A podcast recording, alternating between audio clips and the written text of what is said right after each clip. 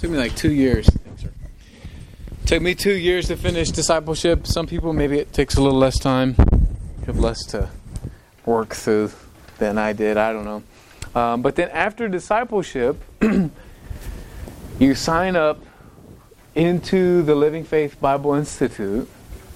You get into the school and you take a class called Foundations 2 you take Foundations 1, which is like freshman orientation, and then you take Foundations 2, where you walk through some key leadership uh, equippings, skill based character qualities of a man or woman of God, seven stages of spiritual growth, um, how to disciple.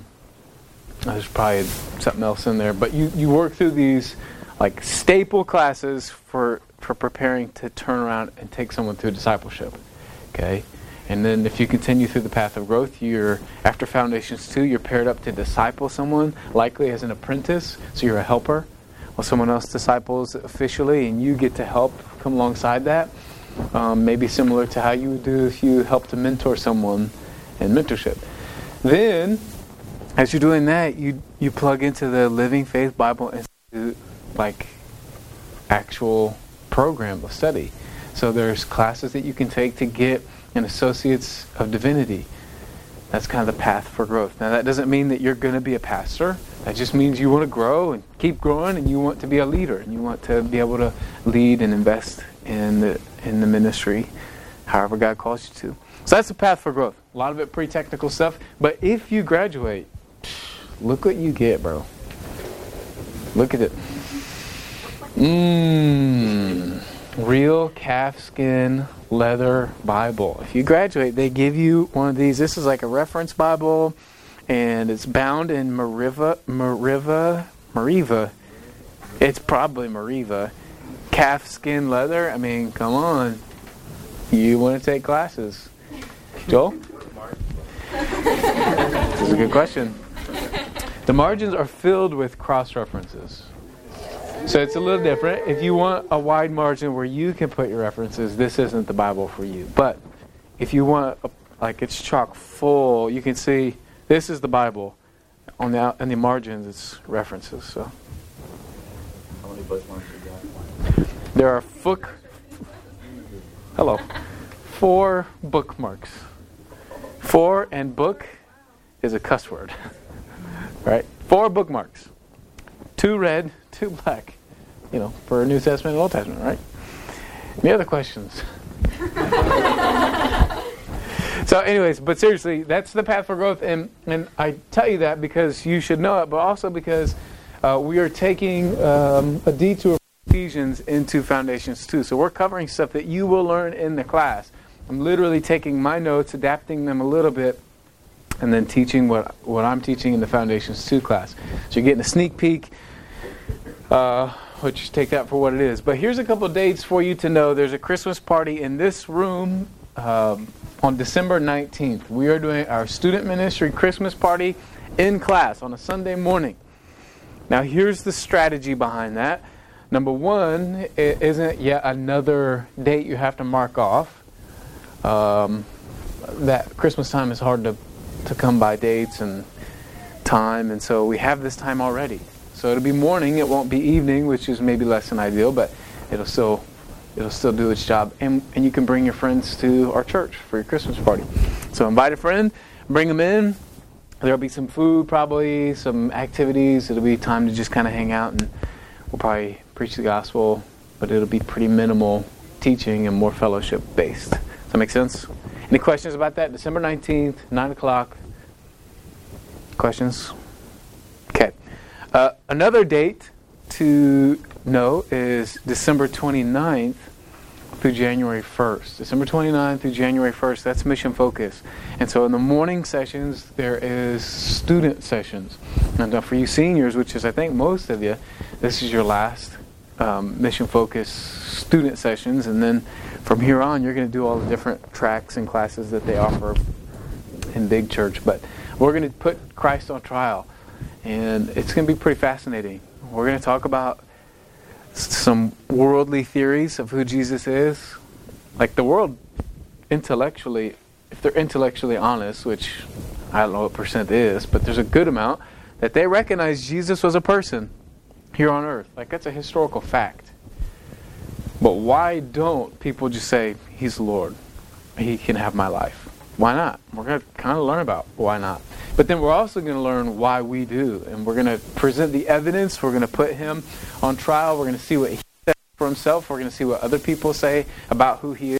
We'll get an opportunity probably to, to be a witness, to take the stand if you'd like. And uh, there'll be some activities and small groups and stuff like that. So December 29th through January 1st. You want to take off work.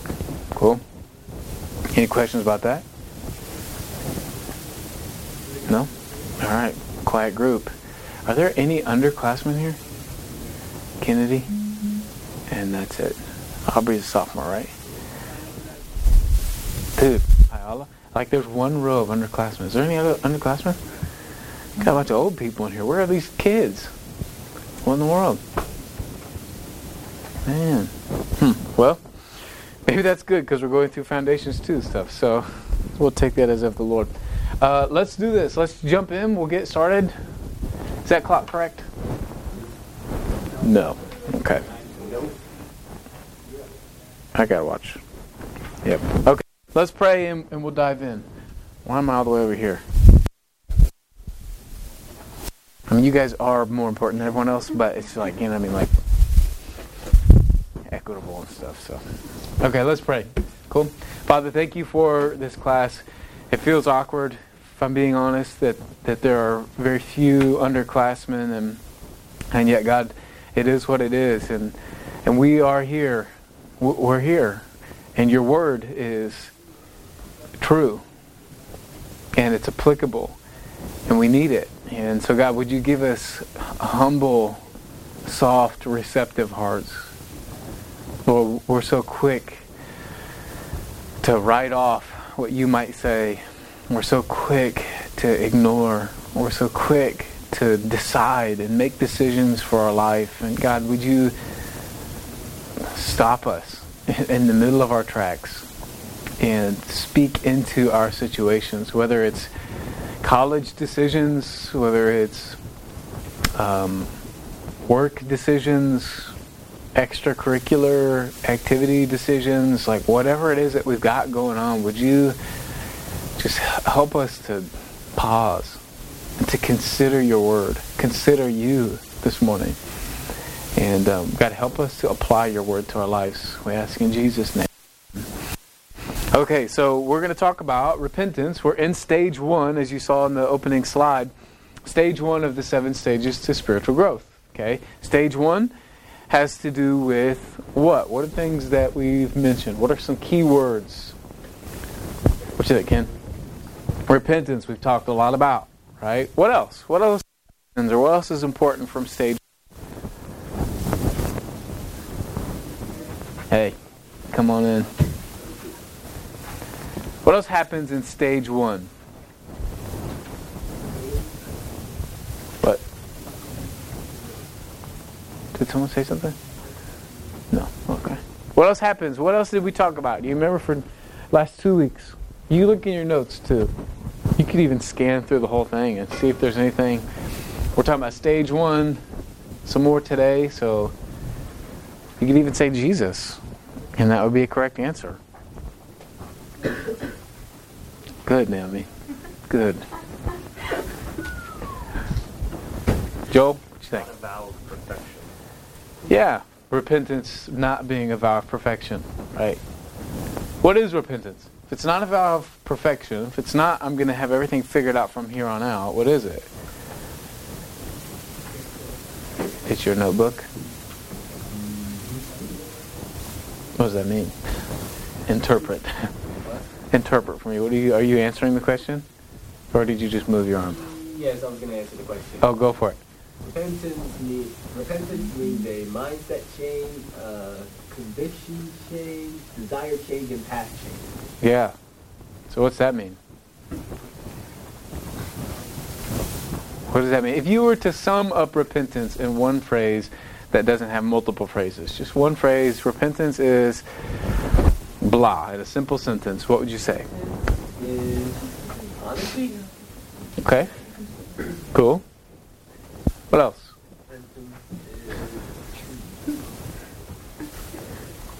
Anybody can answer. What is repentance? Aubrey?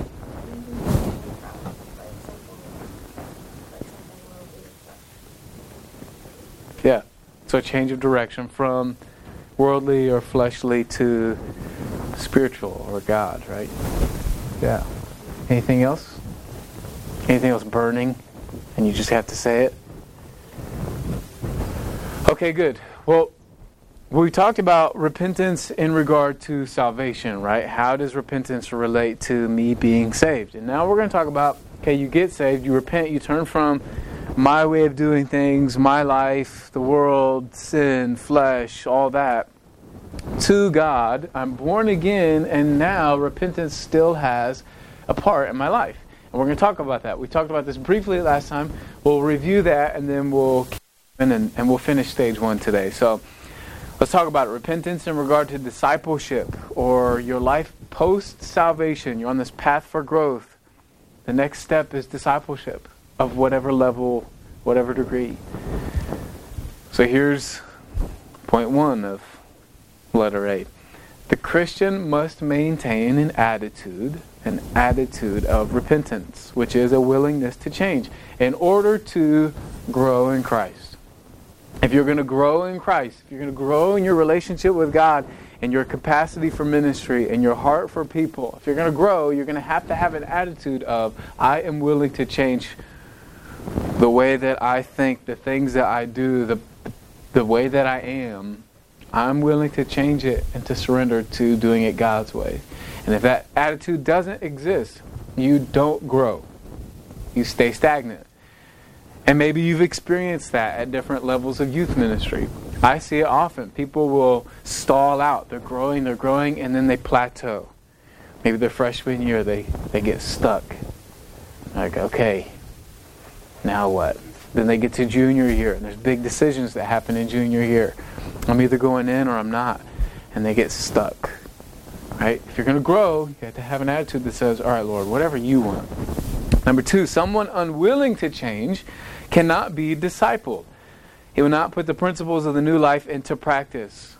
Okay, so if you're not willing to give things up, if you're not willing to change, you're not going to grow and you won't be discipled. So you may get paired in discipleship, and if you exhibit an attitude that says, I'm not willing to just surrender and follow the Lord's word and his will, guess what's going to happen? They're going to say, hey, we're not doing discipleship, we're just hanging out. And that's not one of the agendas, that's not part of the vision for our church to just hang out with people one on one all the time. Now, that happens, obviously, and it should. But we're looking to make disciples, right? If someone's not willing to grow, then discipleship doesn't happen. it's important that that attitude is in place because we aren't made aware of all our sin all at once at salvation, right? God doesn't give you a list when you get saved and say, all right, these are all the things you need to stop doing. Doesn't happen. But he kind of does, doesn't he? He says, this is what your new life in Christ should look like. Now, you don't have to have it all figured out right now, but you do have to be willing to consider what I say, to consider the list, to consider the expectations. Does that make sense? Okay, so your key definition is a disciple is not some super hyper spiritual person. A disciple is simply a learner, someone who's willing to learn. Disciple learns God's word in order to know him more and obey or submit to his conforming work in our lives. Does it make sense? It's about learning. How many of you hate school? Maybe just hate school right now. You hate school. Okay. If that's not everyone, it's most of us, right? Okay. How many of you hate learning? Hate learning. Right. There's not many. Seth probably hates his life right now because he has to learn so much, but but we don't we don't actually just hate learning. We just hate the structure that learning, quote unquote, learning takes place in right now. High schools are broken. The education system is a flawed system, right? It's it's failing you in many regards, and I can say that pretty honestly as a school teacher. But learning and learning God's word the most important information and learning it with God's structure, which is one on one biblical discipleship, it is flawed because humans are involved, but the structure itself and the content is not flawed. And in fact, it's the most fascinating, life changing curriculum that you could ever get your hands on. Right? It is life changing. You ask people in our church, what is it that makes church special to you? Why are you bought in here? Why is Midtown your home? And it's not because we have awesome praise. It's not because the teachers are the best teachers in the city. It's not it. It's not because the hospitality team is so warm and welcoming. It's because biblical discipleship is the ministry. And so we get paired up one on one. We have a real, genuine, authentic, meaningful relationship with someone who will open this and walk through life with us. That's different. You go to school somewhere, you graduate high school, and you go to school somewhere, you will not find that very easily. You won't. I, I, you can, you can, you can think it's normal. You can think Midtown is alike, bro. It's not. It isn't. Even our sister churches and the churches that we have planted, it's hard, bro, and it's not. It's not up and running like it will be in a matter of time. But dude, Ask Isabel, is discipleship flourishing? Yes, people are getting discipled, but is it as easy and simple and natural as it is here at Midtown? Definitely not. Because there's like four disciplers there. Right? I'm telling you what we have here because of discipleship is special and unique. But to be part of that, you have to you have to be willing to change. So Philippians chapter 1 verse 6, here's what God's plan is. Paul says, being confident of this very thing, that he which hath begun a good work in you will perform it until the day of Jesus Christ. There is the rest of your life, there's a plan for you to just be conformed, for God to do a work in you. Romans 8 29, for whom he did foreknow, he also did predestinate to be conformed to the image of his Son, that he might be the first, firstborn among many brethren. There is a plan for us to be conformed, to be trained, to be discipled. That's God's agenda. And part of our new life in Christ is simply just letting Him do that. Submitting to the structures, to submit to the people in our lives who will be part of that. Right? Let Him let Him change you from the inside out. Is this making sense? Okay, number three. Following Jesus Christ demands a changing or growing, you can choose which word you want there, changing or growing lifestyle. Okay, following Jesus demands a changing or growing lifestyle. In Philippians chapter 3, verse 13 to 15, Paul says it this way. He says, Brethren, I count not myself to have apprehended. I didn't arrive. I didn't get a handle on this thing. But this one thing I do, forgetting those things which are behind and reaching forth unto those things which are before, I press toward the mark for the prize of the high calling of God in Christ Jesus. Let us therefore, as many as be perfect, be thus minded. And if anything ye be otherwise minded, God shall reveal even this unto you. In other words, Paul understood and he instructed the church, he instructed us that, that we never arrive. You don't just arrive at Christian perfection. You just keep forgetting the things behind and pressing forward. And that we just continue. Here's what it looks like to be a disciple. You just continue to seek God's will being done in our lives personally and continually. You don't graduate from discipleship.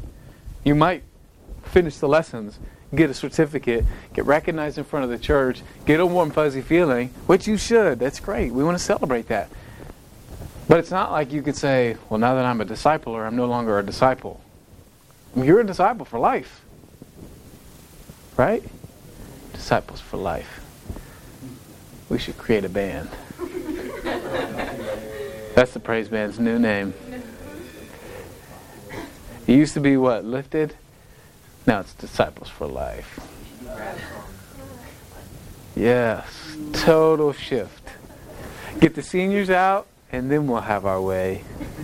Yes.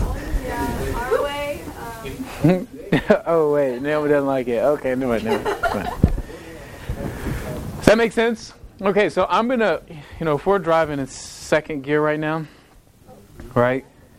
Well, we're about to go up a really steep hill and put it in first. So it's gonna kind of be like jarring, and we're gonna like it's gonna be kind of weird. All right.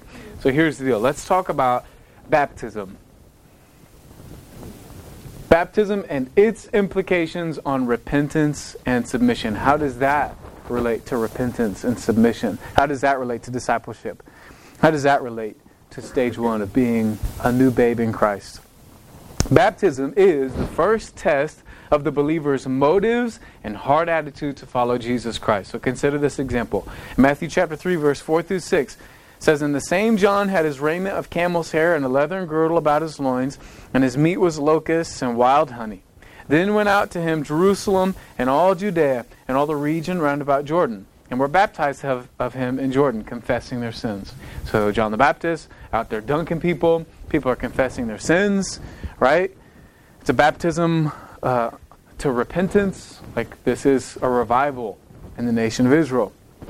Consider this Matthew 21, 24, and 25. And Jesus answered uh, and said unto them, these Pharisees who are challenging him, he says, I also will ask you one thing, which if you tell me, I and likewise will tell you by what authority I do these things. The baptism of John, that baptism that you guys witnessed, and oh, by the way, you didn't participate in. Whence was it? Where'd it come from? From heaven or of men? Is that thing that you didn't participate in, was that of God or was that just man made? And they reasoned with themselves, saying, If we shall say from heaven, he will say unto us, Why did ye not then believe him? Right? And they go on to say, But if we say it's of men, like that's trouble, right? The Pharisees rejected John's call to repent and be baptized. Why? They didn't want to humble themselves in submission. They didn't want to repent. They didn't believe. Their heart was hardened. Right? Baptism begins in the heart. So, let's put it this way. Okay, the Bible lays out clearly in Acts people getting born again, and then they get saved, and then they get baptized. Right? That's what happens. That's how the Bible structure it lays it out. You can say, well, why don't why don't they talk about it in the Pauline epistles? Well, when did it stop being a thing? When did he ever say stop doing that? If Jesus said in the Great Commission, you guys go baptize people, well, when did he say stop doing that? And if we have examples of people doing that, guess what we're supposed to do? We're supposed to get baptized. Okay, so if the pattern in Scripture is that you and I are supposed to get baptized after we are born again, why aren't you baptized? Right? Or maybe you did get baptized and you did it because you were seven. And that's perfectly fine. Okay? But maybe right now you're thinking, well, what's the deal with baptism? If I did it kind of willy nilly, not knowing what I was doing, well, why should I have done it? Well, here's why you should get baptized because God says so. He lays it out that that's what we do. But then also consider what baptism is. It is relating with God. It is beautiful, you guys. It is a it's it's truly an awesome picture because what you're doing is you're getting in front of the church and you're getting dunked in a water trough thing and you're getting pulled up. People clap. You go change your clothes. You come back to service. Okay, practically, it's not a big deal. But what pictorially, what it pictures is beautiful. You are saying, I I was buried in the likeness of his death. When he died for my sin, he paid for it. He died. And I'm relating to that because now I can die daily because I'm dead to sin. And then as just as he uh, like I want to relate in that He's raised in newness of life, and, and I'm raised in newness of life, and I have new life, and I have abundant life, and I'm a new creature. And I'm born again, I'm changed, I'm different. Now I belong to Him, and I relate to Him, and I get to picture what He did for the whole world. And you get to relate to Christ. What an honor. I mean, who are we that we would not only would we get born again, who who are you that, it, that you get to relate to Christ. Man, I don't know. I don't know who I am that I get to do that, but I want to do it. right now. Like every time I tell Pastor Sam, I'm like, man, you know, if I get to teach about baptism or we talk about it or whatever, every time that that has happened, that conversation has happened, he said, I'll baptize you. Baptize you right now. I've been baptized already. Like, but man, maybe you need to get baptized again. Let's do it. My discipler got baptized after he discipled me. Right? He had been discipled, but he was doing the math and he was like, it was kind of just a vain thing. I just kind of did it because that's what we were doing. But I want to actually personally relate to Christ in the death, burial, and resurrection. And I want to be baptized. Maybe you need to do that. Or maybe you, you refuse to do it. You're resistant to it. Well, why? Why would you not get baptized? Well, because of the hardness of your heart. Because you're not a disciple yet. Or maybe you just need the opportunity. Here's the opportunity. Right? Here's a key application. Baptism is an opportunity for new believers to confess their new life in Christ and repentance. They get to say, Man, I was going this way, now I'm going this way. I'm with Him. I'm with Him.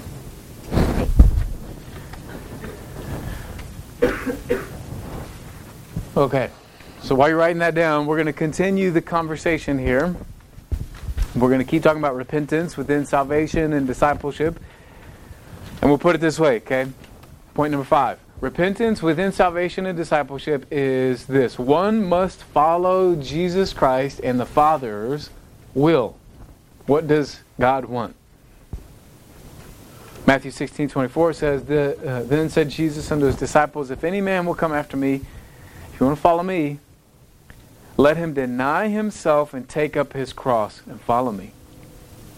Mark 8:34 And when he called the people unto him with his disciples also he said unto them whosoever will come after me let him deny himself and take up his cross and follow me if you want to follow Christ listen to what he says in Luke 9:23 and he said to them all if any man will come after me let him deny himself and take up his cross daily and follow me. If you want to follow Christ, it's time to say no to yourself. What I want to do, what I have planned for my life, what I think is best. It's time to deny that. It's time, upperclassmen, to say, you know what? As I'm transitioning out of student ministry, as I'm transitioning out of my little, really beginning kind of a wide open life, it's time to say no to myself and time to say, Lord, what will you have? And you better do that before you start making all of your own decisions and you get in the thick of your plans. Because once you're in the thick of your plans, it only gets harder and more difficult to say, man, I really messed this up. God, what would you have? May I tell you, you ask the adults in here, you ask any adult in this church, bro, ask any adult who's following Christ what their testimony is of this transition, the transition you guys are embarking on. I guarantee if they if they just trusted the Lord, things went well. If they did their own thing, there was difficulty. It's just how it is. It's just how it is. Deny yourself, take up your cross, say, Lord, I want to follow you. I want I want the life that you have for me. Does that make sense? Bro, today is the day to, to make that decision. Today is the day to do that. All right? Let it be. Repentance and its practical application. We're on our we're on the home stretch here. We're almost done, so keep hanging with me. Repentance and its practical application. So so the second part of repentance right? Repentance in regards to salvation. And then the second part, which we just kind of described, this sanctification and discipleship, it can begin immediately after salvation. You can get saved and say, God, I'm all in. I want to grow. I want to keep walking with you. And people who get saved later in life typically go that route. You get saved later in life, typically, you'll see the young adults in Kaya. They come into the church and they get saved. And what do they do? They jump right into discipleship typically. Why? because they've lived enough life to say, yeah, this was not going anywhere. So I'm just going to go wherever the Lord has. Or a grown adults who come to know Christ at a later age, what do they do? They don't say, oh, I'm going to get saved, and then I think maybe I'll, like, I don't know, party a little more. Like they, they don't have those types of situations. They've done it already and they realize that the world has nothing to offer them. Nothing. It has nothing to offer you. So, young people, right? I would encourage you because you get the choice. Maybe you've been saved already. Maybe you're going to be saved today. Well, the next part of that, repentance, sanctification, discipleship, choose that now. Don't wait because you can wait 10 years before you really want to start growing in your walk and you'll be saved. You'll be born again, but you're going to do things your way. You're making a mistake. And it's a mistake you don't have to make. That's what Mitch Medlin always says. Whenever we hang out, like almost every time he and I hang out, his heart is heavy. It's a burden for the kids who kind of circulate on the outside of things, right? They come every once in a while. His heart is heavy. It's a burden for them. And here's what he tells me every time. He says, Man, I just wish they knew that it didn't have to be hard. I just wish they knew that things can be okay. Like you can have a fine life. Like you can, if you just submit, humble yourself and obey, things will be much better. But what? What do young people want to do? I think I'm going to do what I want to do. I think this church thing is, is boring. I think it's, it's, it's weird. It's awkward. It's not my culture. Right? These people look different from me. These people talk different from me. They wear different co- uh, clothes. They have different styles, right? They have different activities. I don't relate. I don't connect with anybody in here, bro. It's time. It's time to deny yourself. That makes sense. Okay. I, on the surface, probably have grown to connect more with the counselors in here, just because we've lived life for like a decade together. So we probably have quite a few similarities at this point. But when I jumped into ministry with the Murphys and the Fives and all the people who have been in ministry, there were not a lot of similarities between me and them in terms of our style, in terms of our interests. We were just a hodgepodge group of people who said, I guess we better do youth ministry. And that's the best, man. This is the best place for you to grow. And in your transition to Kaya, you will not connect with everyone there. You might not see right now where you fit. Ignore that. That's carnal. It means nothing. Who cares if you're like the people in your group? Who cares? It doesn't matter. Do they want to grow? Are they disciples? Then they're the people to be with. Does that make sense? That takes some maturity. I'm calling you to be a little mature in your per- perception of this transition. You gotta, gotta be mature. Okay. Okay. Others, they choose. They wait a long time. Some people, they decide I'm going to grow right now. They plug in with the people who are there and they say I'm going to be a disciple with these other disciples. Some they wait, and then some never grow. Some get saved and they walk off and they do their own thing. And there are people right now who've gotten saved and they've wandered off. They're doing their own thing. I could name dozens of students who have come to student ministry and they, they left. And they got saved. Maybe. But they wandered off. And I, I hope they come back. But it is a choice. You can just go through life the hard way. Right? Don't make that choice either. I don't think anybody in here will. Okay, and then number two, under repentance and the practical application, is that the need for change and growth as a believer must be communicated. So here's what I'm saying by that. Your, your quick key point. Expectations and clarity concerning what it costs to follow Christ are crucial for avoiding confusion. That has a lot of C's. I don't think I meant to do that. Clarity concerning what it costs to follow Christ are crucial for avoiding confusion. What a dweeb. I didn't mean to do that. I don't think. I don't know. The point being, you want to do discipleship? Do you want raise your hand if you want to do discipleship? Okay, that was a trick because you don't know what discipleship is. Actually, sounds good. Sorry, I shouldn't have tricked you. That was mean. Gotcha. right? Yes, you should want to do discipleship initially. Yes, you have raised your hand. Okay, but you don't actually know what it is. You don't know what it's going to cost you. You don't know what it means necessarily. You know generally, like, wow, it's a thing. You just talked about it, right? Yeah. But what does it cost to be to be a disciple of Christ? I know this. I had multiple difficult conversations with my discipler. He called me to do things, to think about things in a way that was there were challenges. I was challenged in that relationship. Now I was built up and I was taught and I was I was I was so thankful for discipleship. It did so much for my walk with Christ. But it was also kind of tough. Like very cutting at times. Okay, what does that mean? What does it cost? What does it look like? You have to know up front you should know that to be a disciple, to deny yourself, to take up your cross, it might be kind of hard. And you'll probably have to sacrifice your dreams. Like that thing that you really want to do, that person you really want to be, you might have to just say, no, not doing that. You know what I still want to do right now? Kylie knows. You know what I want to do? I really badly, okay, so especially now, I've been like pretty bad out of shape for like a year now. Having that third kid really wrecked my gut, okay? Actually made my gut flourish. I didn't wreck it.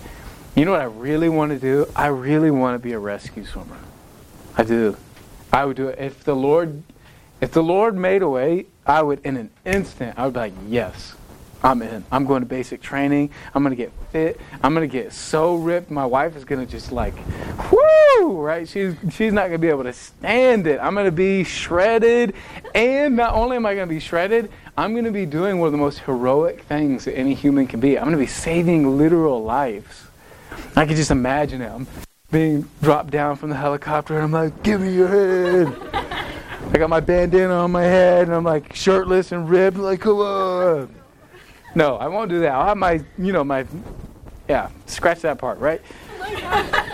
but come on, I got you. My voice changes. It's much deeper in the stream, right? Oh.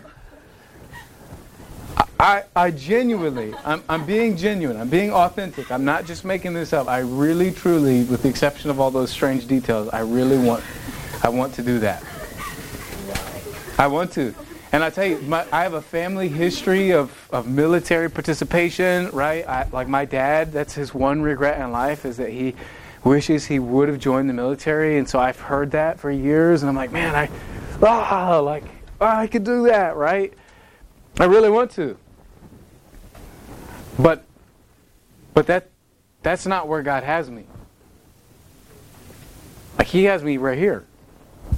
And I get to do that at some level I get to be dropped down from spiritual places, and I'm like, come on, students, accept Christ. Let's go. Let's live for the Lord. You know, and it's exciting and it's dangerous and it's intense. I leave my shirt on all the time, but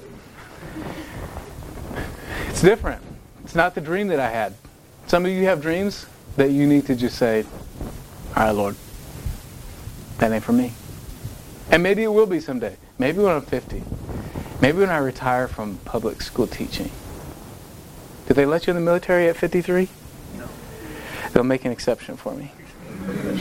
Because I will be elite. I will be in such good shape. They'll be like, wow, you can swim faster than all the 20 year olds. Yes. See, I got a plan. I'm still working it. But not seriously. That dream is given to the Lord, and so so must ours be. You must be willing to surrender all to follow Christ. That is the cost. So discipleship is not a program. Uh, sanctification and following Christ is not something that you turn on and off. It's not something where you're at church and you're really holy, and then when you go home, you're a different way. That's not what sanctification, a relationship with Christ is. Discipleship is you knock out these lessons and then you move on with your life. Christ wants all of you. That's a lot. He wants every bit of you, all of your decisions all of your personality. He wants your whole body.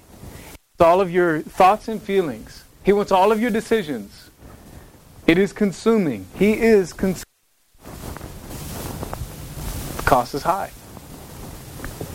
And that seems maybe heavy and like, whoa, what? That doesn't seem reasonable. Only if you're hanging on to your life and not willing to deny yourself. Does that make sense? Like, man, I just want him to have all that. Because he's going to do a lot better of a job with it than I ever will or would or could. I'd be dead probably if I was a rescue swimmer, realistically. Right? I was a fine swimmer, but I mean, come on.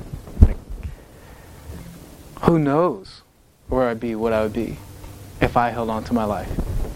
He does much better at managing and ruling our lives than we ever will. So, seniors, here's what you need to know. The cost of discipleship class is on December 4th from 9 a.m. to 1 p.m. Not you juniors, not you sophomores, not you freshmen. Seniors, December 5th from 9 a.m. to 1 p.m. I would challenge you, you need to be there. It's time. It's time. It's time to grow up a little, to take a step, to count the cost. You're not being paired. You're not you're not committing to discipleship. You are seeing what it costs you, and you need to see that cost. Because next semester is going to fly by. I'm telling you, it's going to go quick. It's going to go quick, and that's exciting. You, I want you to graduate for your sake. I'm really excited about that. But also, bro, you're almost done. So you better see what it costs you before you leave and don't get plugged in, right? And don't grab on to what God might have for you and the structure of this local church. Okay, but everybody else, maybe you're not a senior, there is a cost of mentorship class scheduled right now. But maybe you know I need to be a disciple. I need to follow Christ. And I need someone who can basically go arm in arm with me through that. Maybe you need to be mentored. Maybe you need to mentor someone else, right? Ken and I are going to wrap up mentorship today. And then we're going to talk and pray about, okay, what now?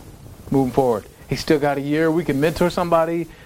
We can be all about it. Maybe you're in mentorship or maybe you're finishing mentorship and maybe those discussions need to happen for you. But we got to we have to plug in. Does that make sense?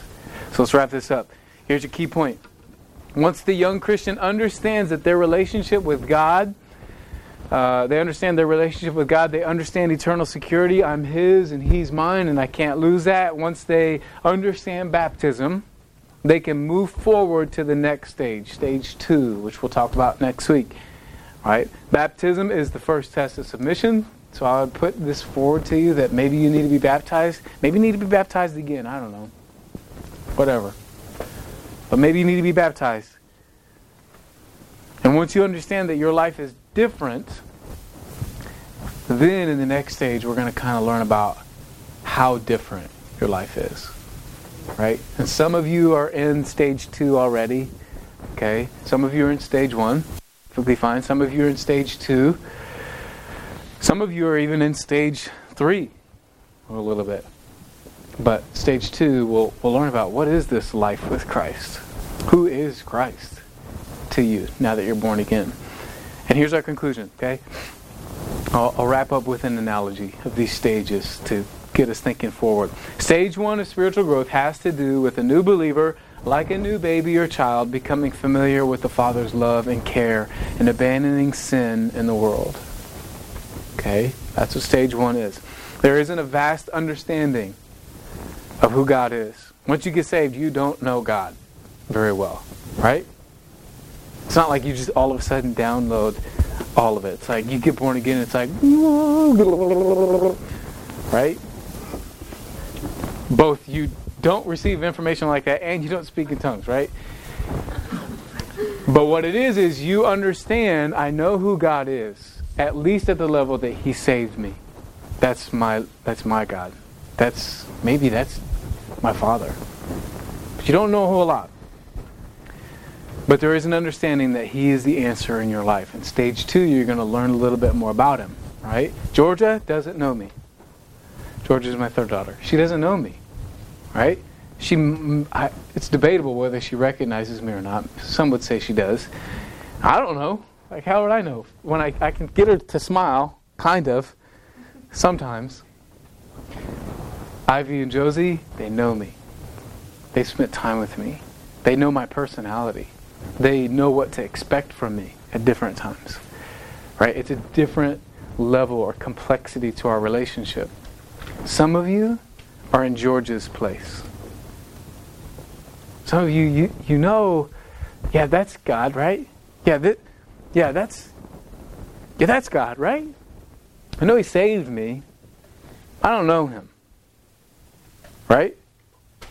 Some of you are very unfamiliar with who the Lord is. Some of you, you're like, okay, I think I, I kind of know his personality. I know how he works. I know what it looks like, kind of. I know what to expect. I know he's coming home every day after work, right? And I know he's. I know we're going to eat because of him, and I know he loves me. And I know that, man, when I disobey, that there's discipline, there's consequences for that. I know that he comforts me, but you know, I'm still learning really in depth who he is. Stage two, right? And that's where we're going to go next week, and that's where I think probably the majority of us are knocking on. We're knocking on stage two if we're not in there. That make sense? Stage three will be ministry service. Stage four will be leadership. Stage five will be separation and like trial. And then stage six and seven are something else that I can't remember right now. So, cool? Let's pray.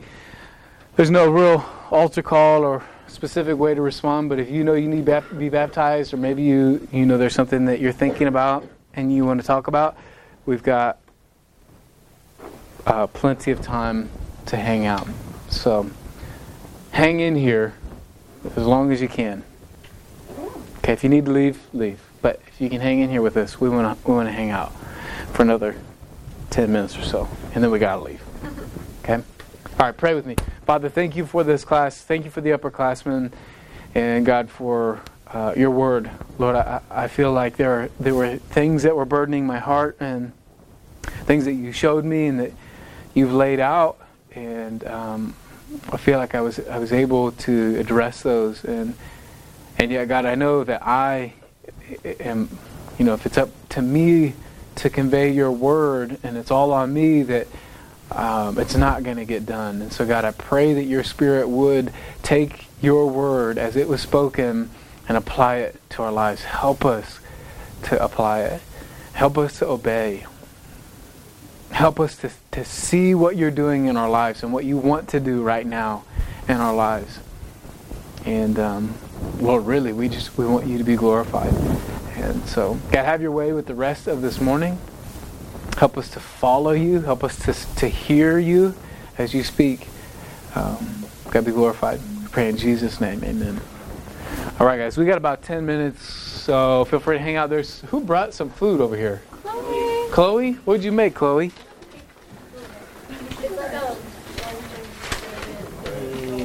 Orange and cinnamon rolls. So go tear one of those in half and eat some. Nice. All right, guys, we'll just take a little time to hang out. I don't want to go over there too early because they're not done in there, but uh, feel free to hang. Mm. So, yeah, sit. You sit here? What's up, man? What's on your mind? I'm thinking about being baptized again. Yeah. Last time, last time I got baptized, there was still, I still felt the same as what before I was baptized, and I started like after that baptism, I started, I started